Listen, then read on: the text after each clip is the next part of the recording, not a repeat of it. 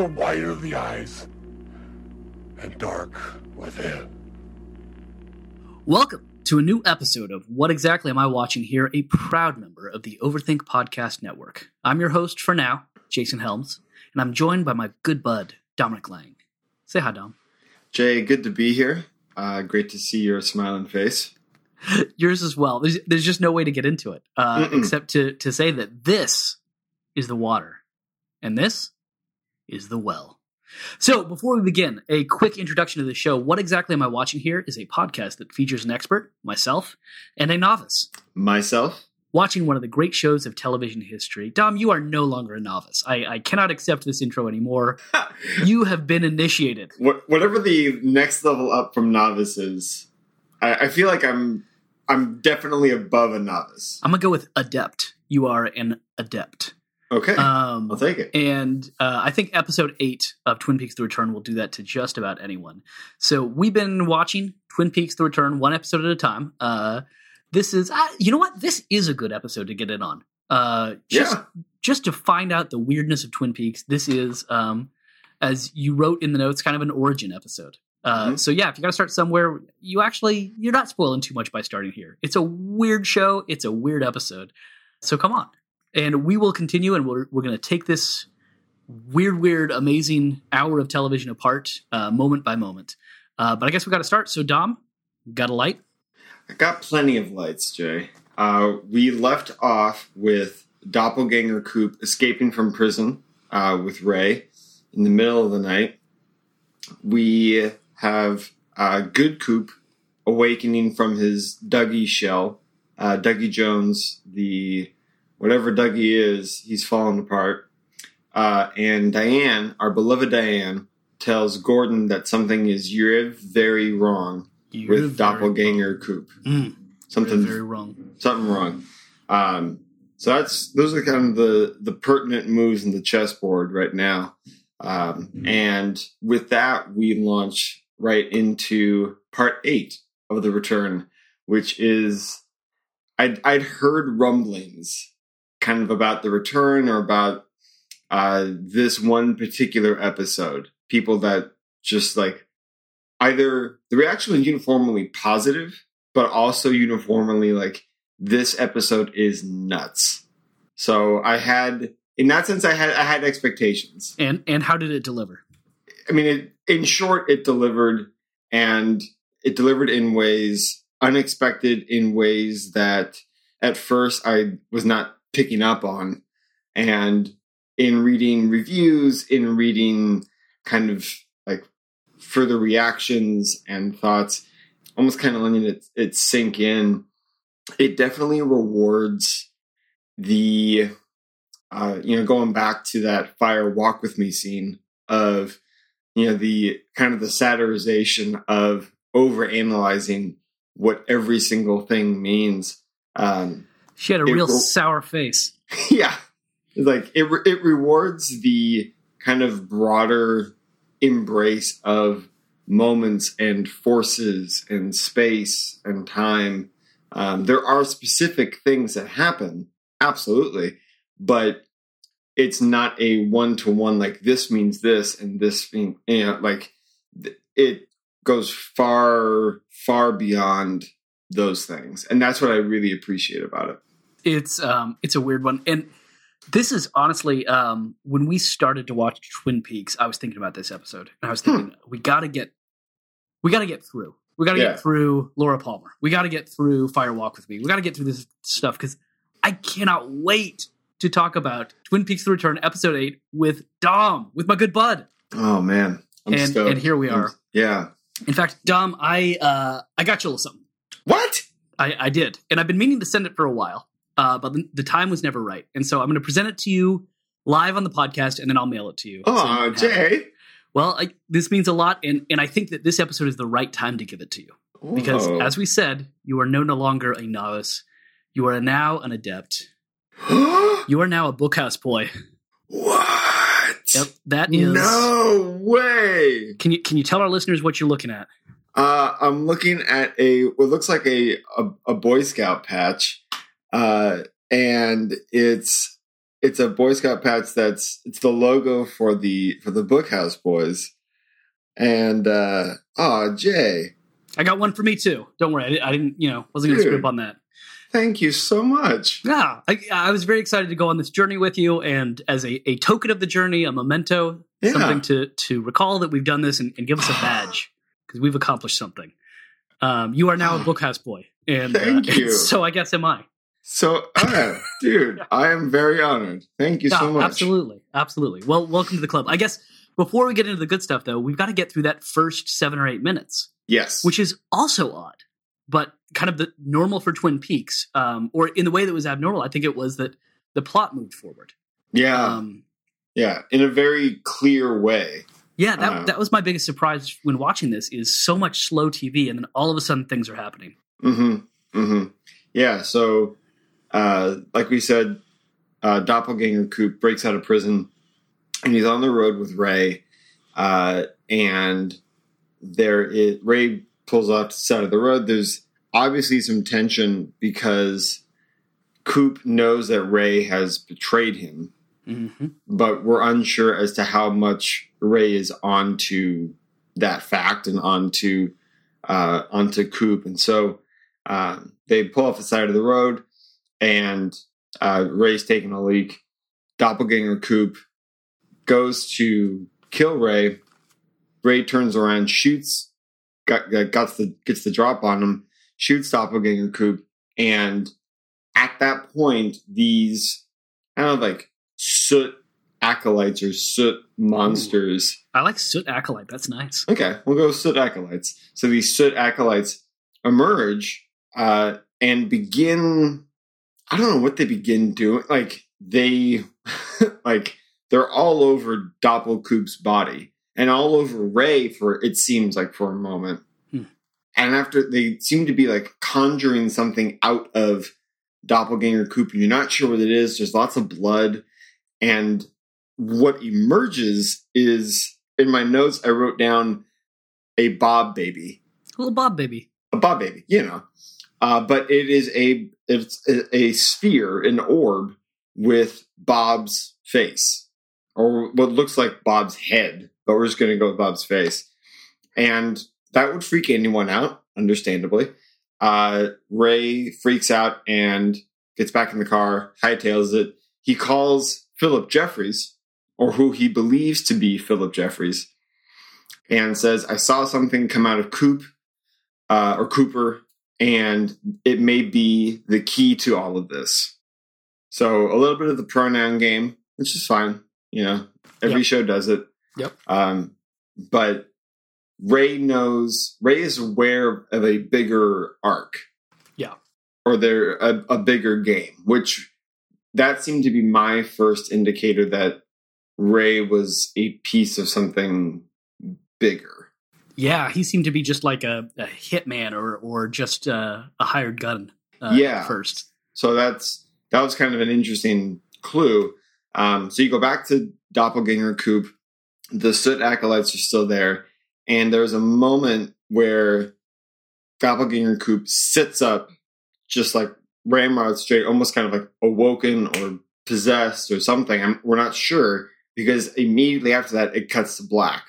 And then to the Bang Bang Club. Then to the Bang Bang Club. I was going to say I'm not Ladies sure and when gentlemen, They, I'm not sure when they come in.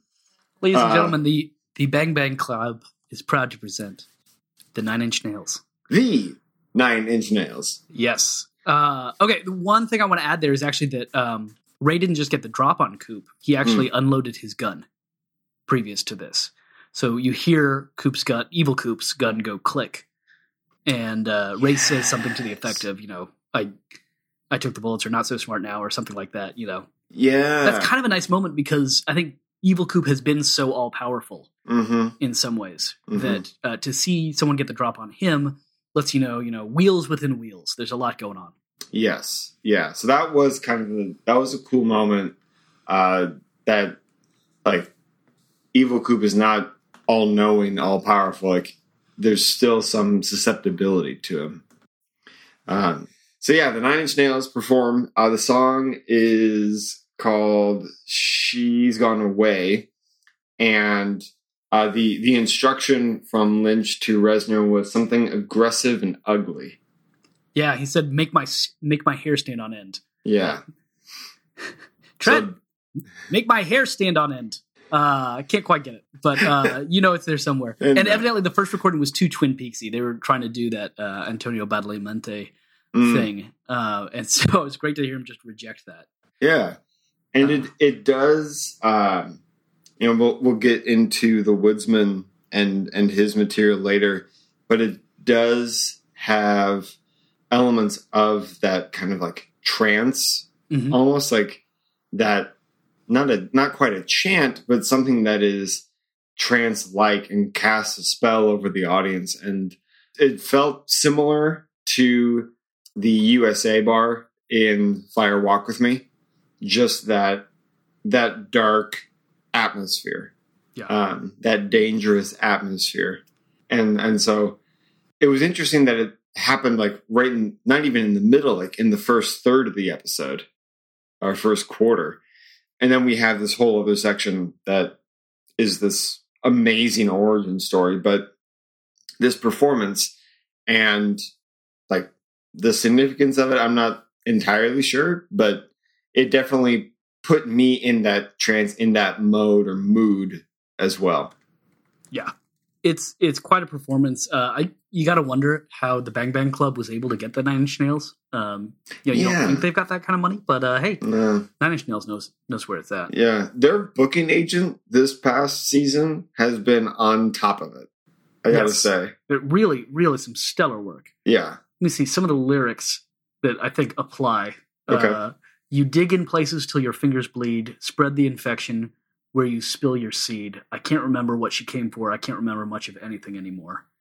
A little mouth opened up inside. Yeah, I was watching on the day she died. We keep licking while the skin turns black. Cut along the length, but you can't get the feeling back. She's gone away. Which actually applies really well to the rest of the episode. So let's get into that. We start at uh, Los Alamos. Yes at uh, Trinity. Yeah. White Sands, New Mexico was the, mm-hmm. the exact reference. At what point in here did you know what was happening? Or was it not till the bomb exploded? It was not until the bomb exploded that I knew what was going on. I was I was uh, a bit of an atom bomb nerd in high school, and so as soon as it said White Sands, New Mexico, I was like, "What?" And it said yeah. 1945. I was like, "What?" Yeah. So, uh, and then it connected immediately back to me, and that shot uh, when we first got introduced to Cole in Twin Peaks: The Return, the first time he had shown up, he is uh, in front of a gigantic, twelve foot by eight foot picture yeah. of uh, the first atomic bomb test. Yeah, and it's it's a very beautiful uh, rendering of that, or it's very hypnotic, I would say. And it, I think part of it is that it stands in contrast to what we just went through that the kind of the dark, chaotic, turbulent performance, and now going into something so stark, so clean, um, so entrancing, you you float toward the mushroom cloud, and when you come into the mushroom cloud, there is a what looks like a mannequin, or what looks like a, a what a theory that I read is that this creature character force is or is similar to the monster that attacked the couple in New York. Yep. In the sense that there is no uh, defining feature to this monster, that uh, it is a uh, not nameless or shapeless, but um, no like identifying feature to it. Mm-hmm. So there's a vomiting, a, a stream of, of something, which again, like vomiting, vomiting happens a lot in Twin Peaks. Yes. I'm just gonna just gonna say that, but in a way that it feels like it's calling out like what is inside a person, yeah. and uh, very much what is deep, deep down inside, and then like the the unearthing of that or the emergence of that. So there's this stream that comes out of the creature, and there are what look like dinosaur eggs. There's this like cloud or like ribbons and all this stuff. And out of that, in the midst of all that, is the same Bob egg or Bob baby uh, that we saw come out of Doppelkoop. So that is kind of an indicator of like something emerging or something happening either at the same time or because of this atom bomb testing. From there, it segues into what feels like a a very strong and uh, very interesting, like 2001 homage. So at the end of 2001, there's this path or kind of travel through time and space. And here it feels like it's a travel through whatever the atom bomb is unearthing or whatever the atom bomb is bringing into the world, like this force that is coming in. And it is turbulent, it's evil, it's disruptive. There's this storm. And I didn't actually realize that there's it the soundtrack is a song, actually, not just like dissonant things happening. Uh, it's intentional dissonance and it's, it's an intentional uh, call to the atomic bomb. Uh, it's called a is it Threnody or Threnody? Threnody. It's okay. So Threnody for the victims of Hiroshima, and a Threnody is a lament, and lament laments are often slow and sad, but they don't have to be necessarily. Um, and this one is definitely a chaotic, violent lament, and it's I think very justifiable because uh, you you're tumbling through lightning, through these storms, through what's what feels very elemental. Yeah, and that was when that was the first like that was the first moment where I felt this is this is the beginning of something. Mm-hmm. Like this is how something begins. And that was kind of the first like, oh, this is not like, this is happening yes in 1945, but also like we are now in other spaces. Mm-hmm. And and and something is being introduced into our world. Yeah. Um, the next uh, scene, and I'm not sure, uh, this does get out of order a bit, so we may uh, not get things exactly in order. Mm-hmm. The next bit is uh, a convenience store. Yeah. Lights oh. flickering, smoke, uh, the uh, dark skinned figures, um, who we should mention if you if you haven't watched the show, these are are not people with a natural dark skin. These are people who look like they've had coal rubbed all over them or something like that. Um, and these characters are colloquially called woodsmen because the woodsman is the one who uh, recites the uh, poem at the end. Yeah. And so these these woodsmen are kind of shuffling around the convenience store, interposed with a lot of other scenes of the uh, atomic bomb and other things going on. Uh, what'd you make of that? That was the that was honestly the most frightening mm. scene and the most like off putting. I mean, there are there are instances of stations in Twin Peaks and in Twin Peaks Fire Walk with Me.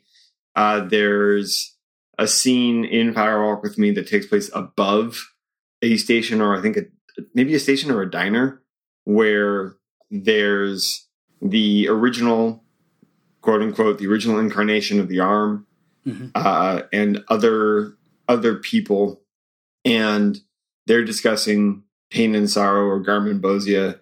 And then there's there's Big Ed's gas station in the original run of the show. This was also a gas station, not one that was immediately recognizable as something we'd seen before, but something we had seen like. And, and heard about. And if you look to the right of the gas station or the convenience store, you see stairs leading up as though they're leading to the second story. But of course, they're, the store does not have a second story. Yeah. Uh, it does not appear to have one. Yeah. So uh, let me uh, bring us all the way back to the Fire Walk With Me poem uh, that Mike recites. Mm-hmm. Um, through the darkness of futures past, the magician longs to see one chance out between two worlds fire. Walk with me. We lived among the people. I think you say convenience store. We lived above it. I mean it like it is, like it sounds. I too have been touched by the devilish one. Tattoo on the left shoulder, Oh, but when I saw the face of God, I was changed. I took the arm off. My name is Mike. His name is Bob. Uh, so I don't know if I got the reading right, but that con- living above the convenience store was referenced uh, yeah. in a very important kind of moment. Mhm. Um, kind of the, the central, uh, the Rosetta Stone of, of Twin Peaks, that that Fire Walk with Me poem. Yeah. Um, and so so we're now getting the convenience store, which has woodsmen living in it. Um, and I, and I'm okay if you don't have any interpretive things you want to add to to that now. Uh, it's it's a little bit opaque. Yeah, I, I think the the the word infestation comes to Mhm. mind right now. Yeah. of just if something if a door has been opened and and like these these woodsmen are kind of like pouring through the door in a sense and almost like termites in a way. That's the only thing that comes to mind. And Yeah. um, And evidently, if you look carefully, you can see um, creamed corn in the window of the convenience store. Um, at least I've read that online. I've not seen it for myself. Uh, Okay. you have to have a pretty big TV, I think, to find that. Yeah. Um, but uh, I, li- I like the idea of the Garmonbozia being there and the connection to the Threnody, mhm. which would be um, a song about pain and sorrow. yeah, Um, yeah. So I, I think it, it, it works well there. So then we zoom out in a sense. Uh, We Mhm. get to uh, the Purple Sea again that that we recall from where Coop landed yeah. uh, back in episode two or three. Uh, I want to say it's been a bit. Mhm. And a uh, the the giant or question mark question mark question mark question mark Carel Struycken Mhm. is there. First we see Senorita Dido uh, is this character's name. That's her The- name. That's her name. Wow. Uh, the actress is uh, Joy Nash. Uh, she sits next to a bell shaped machine, listening to the music of a phonograph. okay. When the machine begins to buzz loudly, question mark, question mark, question mark enters and turns it off. Moves upstairs to a room with a film projector. Moves very slowly, I might add. hmm And on the screen, he is watching what we've been watching. Right, which is super bizarre Yeah. Yeah. because That- we had seen it like ten minutes ago. there, there's so many levels of disorientation here. We see uh, the purple sea, uh, and we're like, "Oh, I know that. That has the giant building in it." We're like. "No, no, we're looking at a cliffside. It's not the building." Oh, the building's on top of the cliffside. Wait, it wasn't earlier. Is this the same building? No, it's not the same building. Hmm But that bell was on top of the building. What's happening now? And it's the giant. I know the giant, but they don't call him the giant anymore. Okay. Okay, the giant's here. It's going to be okay. He's walking real slow. All right, he's walking through a hall and that bell is back, but but now it's gigantic. It's like I don't know, 80 feet tall. Nope, Yeah. the giant walked in. It's about 20 feet tall. It's still really big though. But but I'm just kind of thrown off by by everything and uh, oh great, now the giant is in a movie theater. What what are we going to it's it's the movie I've just been watching. Oh boy. Oh, no. Oh boy. Yep, yep. Uh, and then, out of all of that, great summation, by the way. Oh. Uh, so, in response to what what we, so he's watching what we've been watching, and in response to that, he levitates yes. because you know naturally he he levitates and then goes at about a forty five degree angle, uh, or maybe thirty degrees. I, I, won't, I won't call you on it.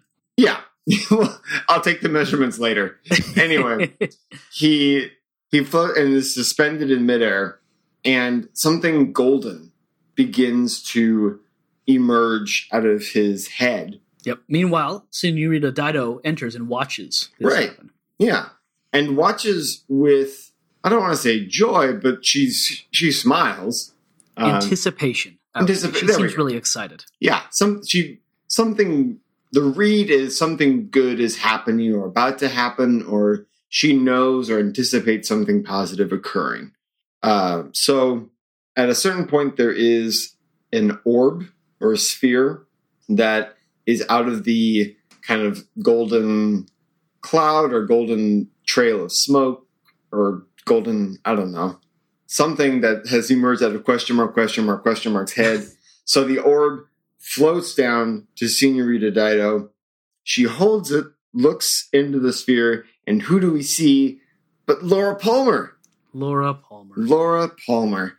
And it's the it's the high school prom picture. It's the picture that we have seen in brief dissolve in every opening credits sequence this season. hmm F- same thing floating through the fog a brief image of laura palmer and then we begin. So it's the same image and the orb she almost kind of not like throws it up in the air, but like it she kind of guides it back into the air. And it floats toward the the film screen, the movie the theater screen, and at that point on screen is what looks like a 1930s film reel version of uh, Planet Earth. So it's like almost like the the old like RKO toy model version of Earth. And the orb floats toward Earth or floats over the screen, hits the screen, and then goes into the screen and goes into Earth or goes goes toward Earth. How do how am I doing so far? It's sounding great. I'm following. Yeah. yeah. I mean, it's it's difficult to understand, but yeah, that sounds sounds Yeah. accurate. So we get in. So we get into Earth, and I believe at that point we we, Yeah, have. did you mention that she kissed the orb before sending it off? I did not mention that. she does she, kiss She very orb. gleefully kisses the orb and then sends it through a, a gigantic golden tube that looks like a saxophone. Oh, that's what. So okay, so that's I missed the engine through which it was sent. Yeah. So she kisses the orb, and yeah, then sends it through what looks. It's almost as if like David Lynch tried to do Will or not tried, but like did a Willy Wonka like kind of machinery. yes. And yeah, it does look like a church organ plus a saxophone plus steampunk plus Twin Peaks. So David Lynch, you know. Yeah. And so the the brass machinery takes the takes the the golden ball and shoots it toward planet Earth. So that's that's the machinery that that kicks it out toward toward the planet. And then we cut to New Mexico, 1956. Yeah. And we're not sure how much. I mean, we know 11 years has passed, but we don't know where. Did, did everything we just saw take place in 1945? Where did where did things line up there? But Yeah. we cut to one of them dinosaur eggs, mm-hmm. Mm-hmm. uh, full of no doubt dino DNA. And what what what would you say comes out of that egg? What what cute little baby comes out of there? Uh, something disgusting. It what it it looks like a stink bug, but it looks slimier. Then it has a it has more of a mass than a, a stink bug. It's more reptilian hmm in the body, but it is definitely insectoid in the legs. Some of us have described it as a locust on a frog's body. Okay. A, a mix of a locust and a frog, which is nice because then that that connects you to a couple biblical plagues. True. Very true. Uh, I've also heard frog moth. Frog moth works for me.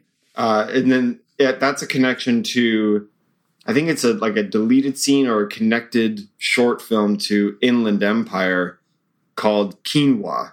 Wow. And uh, there are like David Lynch talks about something he saw in a dream once, and it was called a frog moth.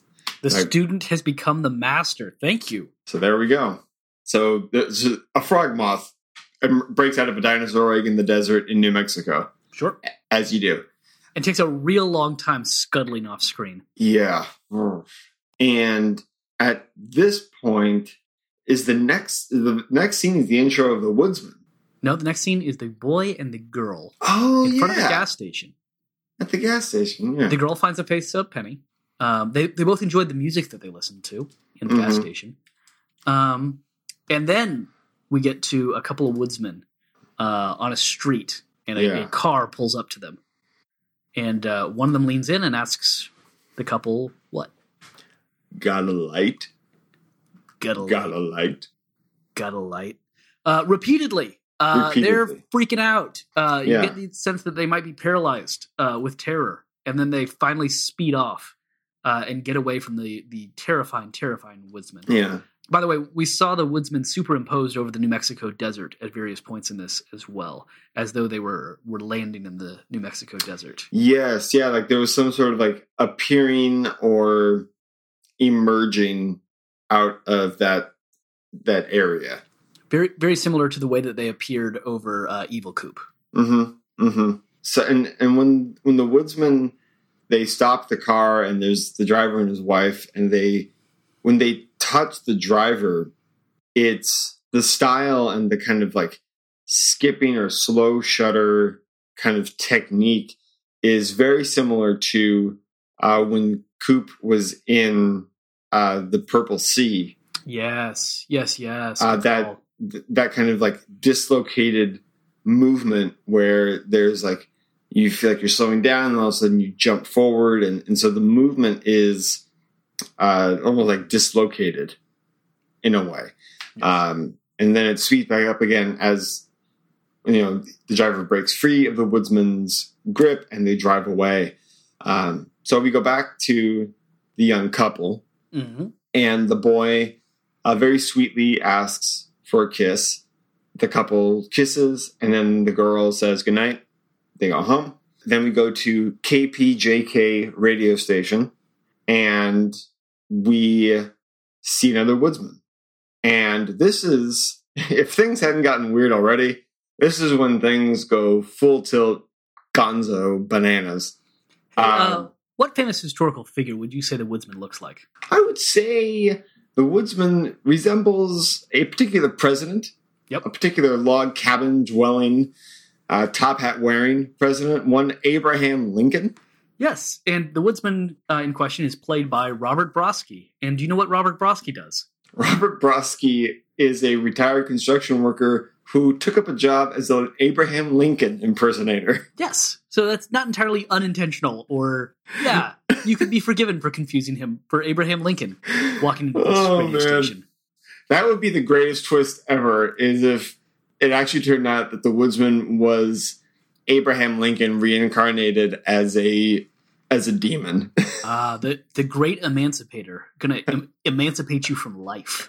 hmm So, so what does uh, good old Robert Broski do? What is Lincoln so Robert? Robert Broski, the woodsman, comes into the radio station and approaches the receptionist who who's who's working there and puts his hand on her head and has the woodsman has some sort of power. He moves incredibly slowly, uh, as any horror monster does, but has again this entrancing quality. And I think it's connected to the fact that, like, as a representative of a force, either something when there's a, a representative of a force that's either very evil or very good, there is something uh, that draws you to them.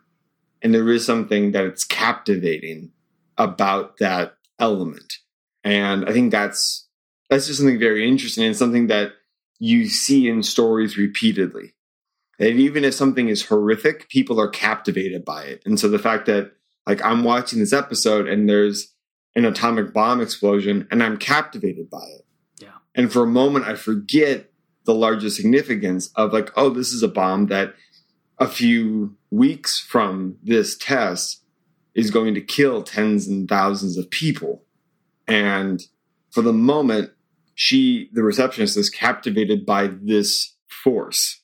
And the you know the woodsman puts his hand on her head, and the the frame shakes. It becomes totally disturbed. There's cracking and blood, and he, he crushes her skull. Yep. Kills her. Wanders into the DJ's booth. Uh, the radio DJ approaches the radio DJ. The the radio the disc jockey is just as captivated and paralyzed as the receptionist was. His skull is crushed, and or or very slowly being crushed for about. oh, that's right. minutes. So he's he's kind of put on pause. During that pause, we get shots of various scenes around town. Yeah, we go to a diner. Uh, we go to a car garage, repair garage. Mhm. Uh, we go to the young girl's bedroom, and all are re- listening to the radio. Yep. So they're all listening, and all just kind of doing their thing, working on a car. Uh, waitress at the diner is kind of cleaning up. Uh, the young girl's just sitting on her bed listening to music. and swooning. I would say she is just enjoying the date she's just been on. Yeah. it's very chaste, very Americana. All of these scenes are, Absolutely. are just the the American dream. Yeah.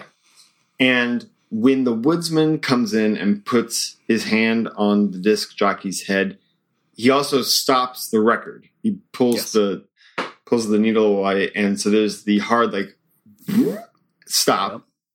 and there's silence, and the woodsman grabs the microphone. Woodsman, by the way, who still has a, cig- a cigarette in his mouth. An unlit cigarette because no one will give him a light. No, one- no one will give him a light. The rudeness. The rudeness. So he he takes the microphone and he decides to share with the world some poetry.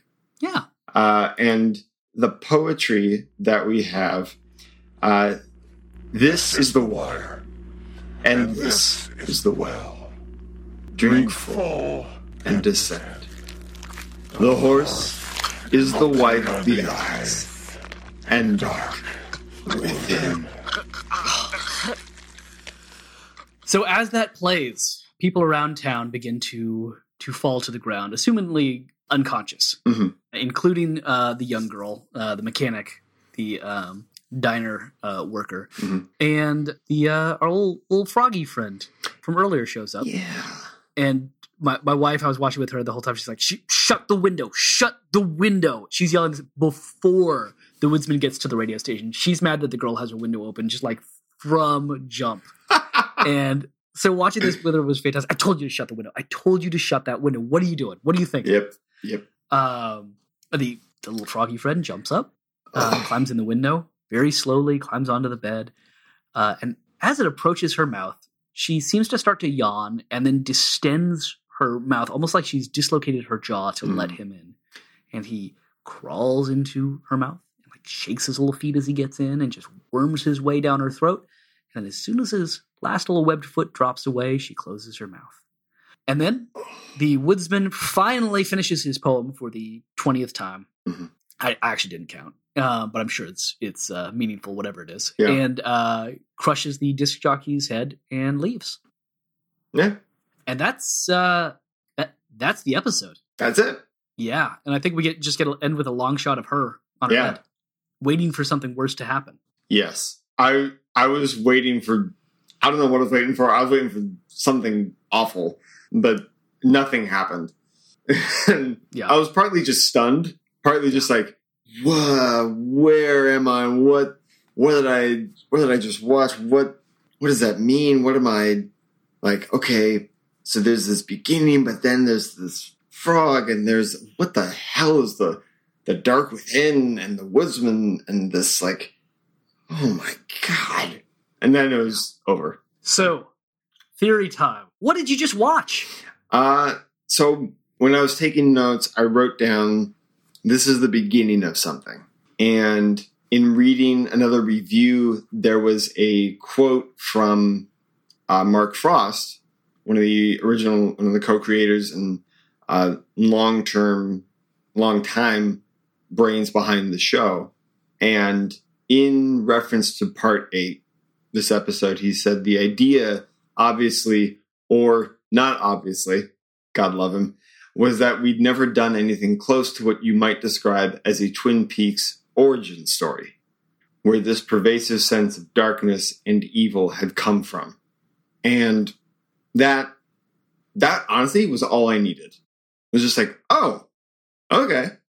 And so like this is very much an origin this feels like an origin story at a at a high level at a like 20,000 foot level this is the introduction of a force of darkness into maybe not a place of good but at least like a place that had not yet that had not known darkness of that degree Yeah, there's this a sense of balancing, right? With the atomic bomb, we also see the birth of Bob, and then um, the giant and um, Senorita Dido uh, give birth to uh, Laura Palmer some way. As Yeah. a way of battling this evil. That Laura seems like she's going to be this force of good to battle evil, which we know from the original show doesn't work out like that. yeah It's even more disappointing that, that this origin story, we know the ending and it's not great. yeah Um, it's it's disappointing.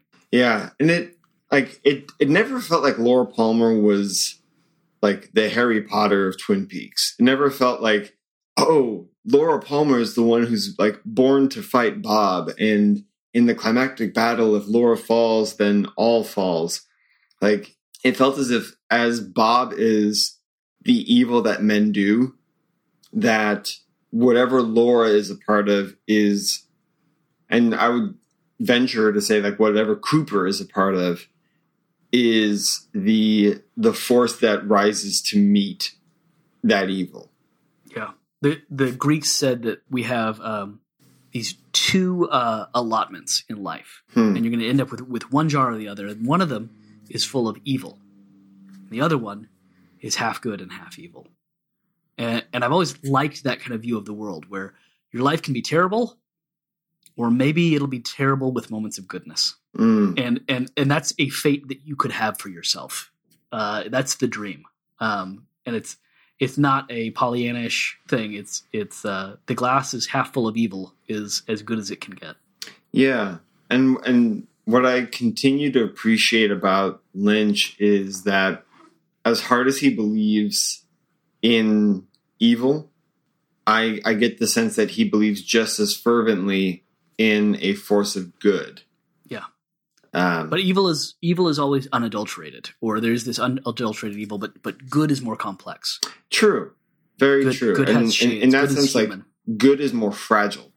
Mm, yeah, that's um, good. in the sense and like cooper's you know 25 year imprisonment in the black lodge is testament to that Yep. yeah All right. So what else? What else did we see? Any any other interpretations you want to add? And and I'm happy to add a little bit more if you if you'd like me to push. yeah i mean i think just because origin stories are kind of a, like a point of curiosity for me like once i got Yeah. that idea from frost that is where my mind kind of went like really deep into Yeah. Um, and so that was kind of the thing that I continue to chew on and even just continue like, why are origin stories interesting to us and why are origin stories interesting to us right now in terms of a lot of the like media that we are producing you know like just in the past i'd say 25 years a lot of uh, the the comic book movies that have been produced uh, there's always that kind of urge to go back and tell an origin story um, and me thinking like well why do we why do we tell origin stories Yeah.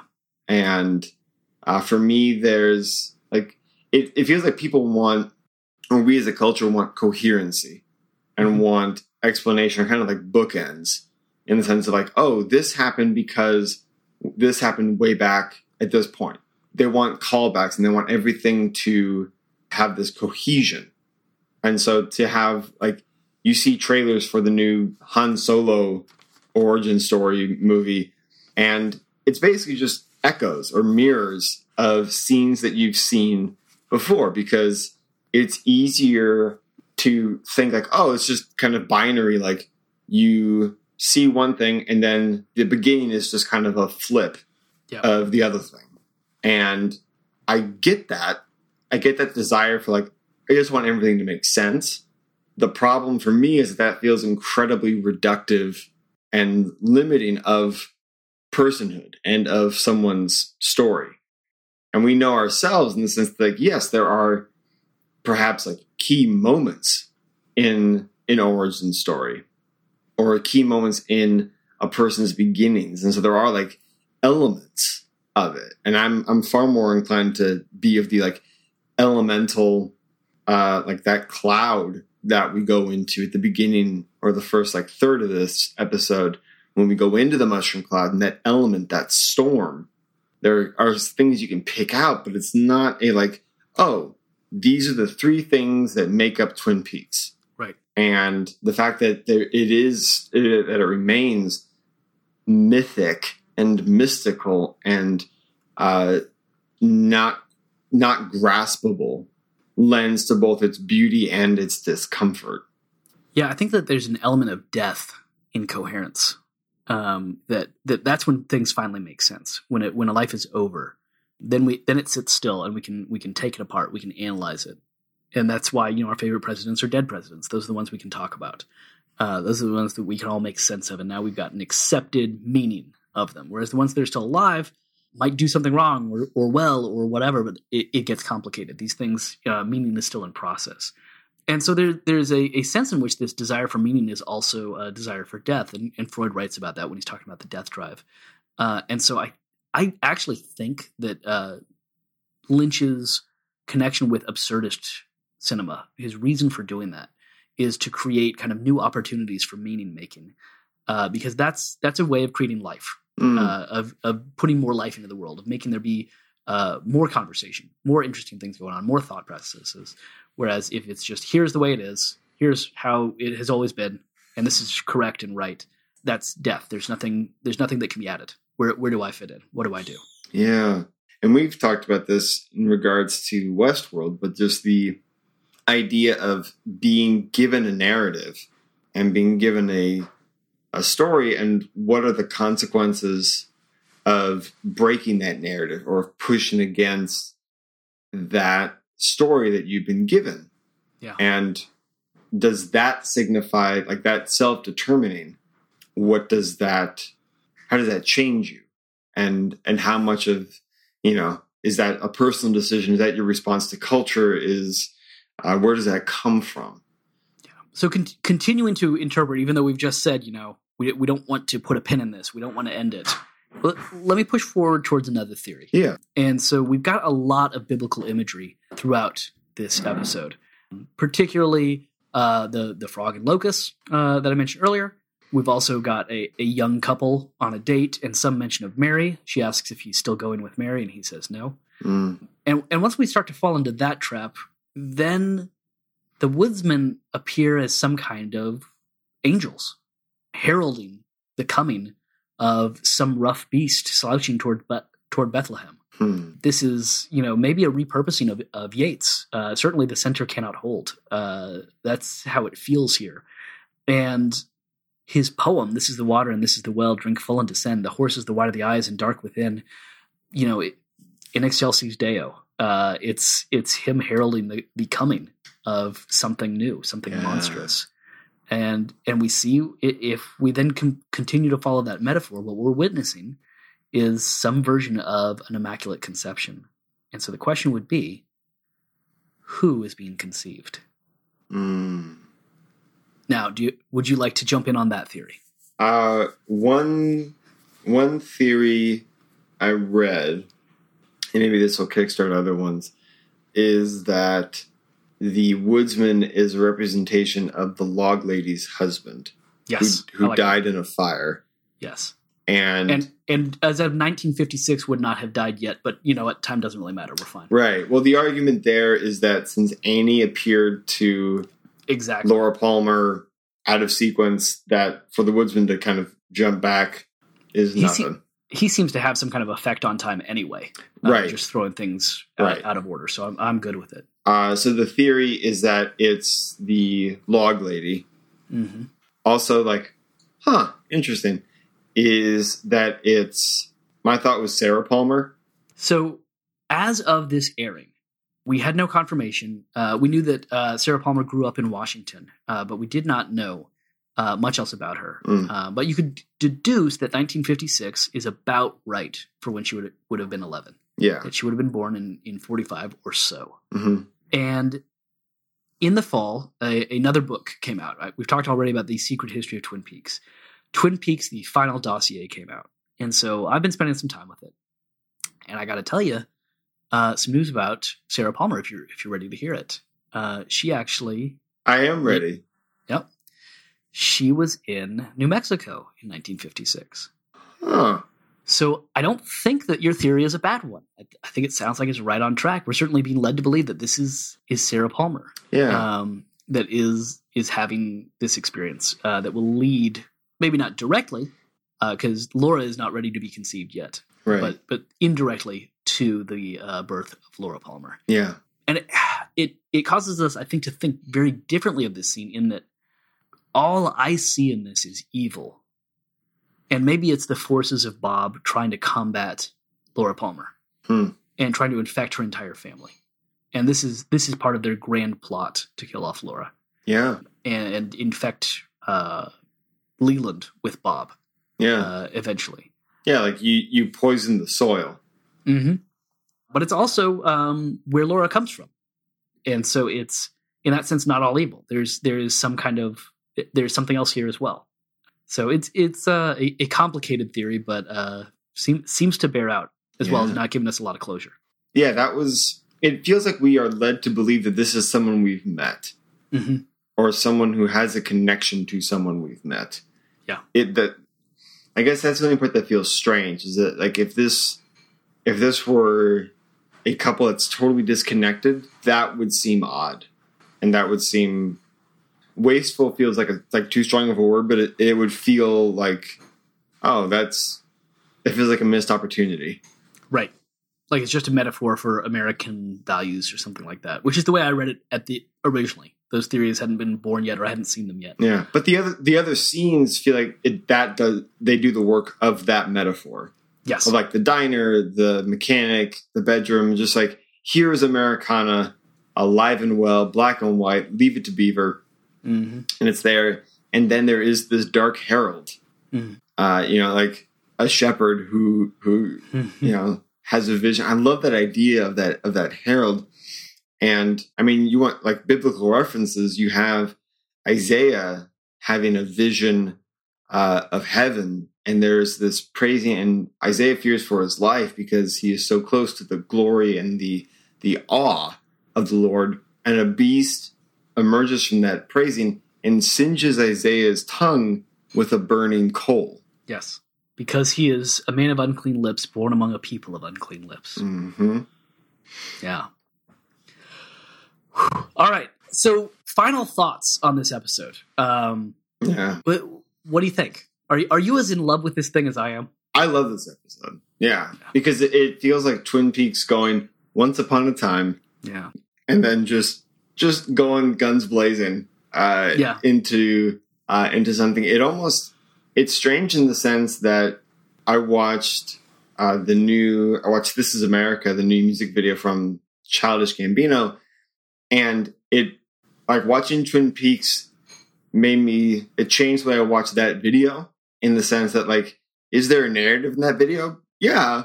But there's also like a collage of experience and a collage of happening and currents and and and forces moving both in front and behind and deep and around.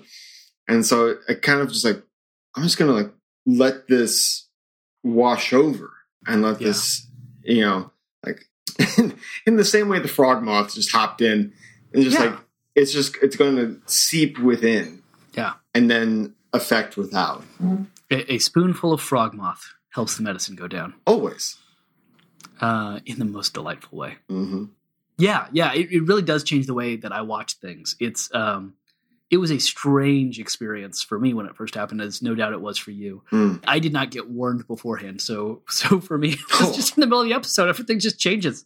What's happening now? Because I watched it live. Uh, oh my and, gosh And I just uh, Megan can testify. I couldn't shut up about it. Uh, they just did. Did you see what happened? yeah I didn't know they could do this to TV. They they did. Some, TV is different. Yeah. TV is different now. as i mean Um, as one who teaches all about like comics meta narratives storytelling in all of its forms and mediums like when you say it changed television like what were the immediate things that you I, I was on. thinking about about the leftovers and just all the, the ways that it had pushed the boundaries and all the ways that David Lindelof had, had really pushed things and also had talked about how he was inspired by Twin Peaks. Mhm. Uh, I had heard an interview with him when The Return came on and he was just talking about how Twin Peaks had pushed television in these new ways and he was so excited to to do the same thing and, and the leftovers really did that yeah and then watching this episode, I just immediately felt the sense of Lynch saying, "All right, let me step in. hmm I, I, I feel like I, I I can raise you because yeah the leftovers was weird and it was dark, but it's it's kind of got nothing on this episode in terms of just pushing what the medium can do. yeah The the demands that this hour of television makes on your attention and also on your your knowledge of Twin Peaks lore uh, Mhm. the ways that it, it reflects on itself and connects to so many other uh, just cultural objects. Um, it's really, yeah, it blows me away. yeah like lindelof there's there's an origin episode in lost that is done admittedly not well uh that is more riddle answering it's just like 48 minutes of like riddle answering Yeah. and i think that's what pissed a lot of people off is that it, it became awfully reductive and so lindelof spins out of that into the leftovers and has one of the last episodes begin with a man who locks the door of a submarine, strips naked, does some really intense yoga, and then manages to detonate um, an atomic warhead. Uh, And we never go back to that. which Yep. is great. Um, and And during so, the uh, in the opening of the second season, the cold open, uh, which was also daring to do, yes, as the cold open of the second season uh, had another origin story yes, with a, a woman and a child and a snake, and death being introduced to a perfect garden, Mm, and uh, as as his way of introducing a, a new location. mhm. um, kind of uh, amazing and beautiful. And and I I gotta think Lynch had to have thought of that scene, um, Mm. uh, or of the leftovers in, in some sense, in the, in the ways that he wanted to push it. yeah. And so then, yeah, like Lynch kind of out of that's been like, all right, cool, and then just throws down uh, on on this origin story in such amazing, transcendent ways, and and yeah, there is. It almost is like you like these overlaid images of just like Mark Twain, like history doesn't repeat itself, but it does rhyme. Mm-hmm. So they're like images of a gas station or images of this vomit stream or these like these bells that are occurring or, or recurring in the sea and these characters like the giant and Bob. And so there is a language and there is a there is there are movements that are recognizable even hmm. if there are narrative beats that are unquantifiable. There is it's like okay there is something happening here that i am already a part of. Yeah, it's an amazing episode of TV because it it resists par- paraphrase, uh, even as it um, generates interpretation and causes you to to to to just keep spinning off into it could mean this, it could mean that, it could do this, and it could be doing that. It's it, it's such an amazing object because of that, because it can do so much. yeah Um, well, I I think we have talked for long enough about one episode of television. Uh, I could certainly talk for another hour with you, and maybe we'll uh, take this off the pod and just chat and chat and chat. yeah But we should get out of here and uh, see you in just a week or two when we get back to uh, part nine yeah see where that takes us. Um, Dom, I give you no spoilers from here on out. Uh, you you're just gonna have to ride on the edge of your seat. dude Uh, so thanks again for joining us. Uh, for next time, we're to be working through uh, Twin Peaks Return Part 9. You can get a hold of us on Twitter, where our handle is at OverthinkPod, and find more at overthinkpod.com. I'm on Twitter as at Helm Street. And Dom, where are you? i'm on uh, twitter as well dominic underscore lang and instagram dominic lang Until next time, just remember the horse is the white of the eyes and dark within. Drink full and descend.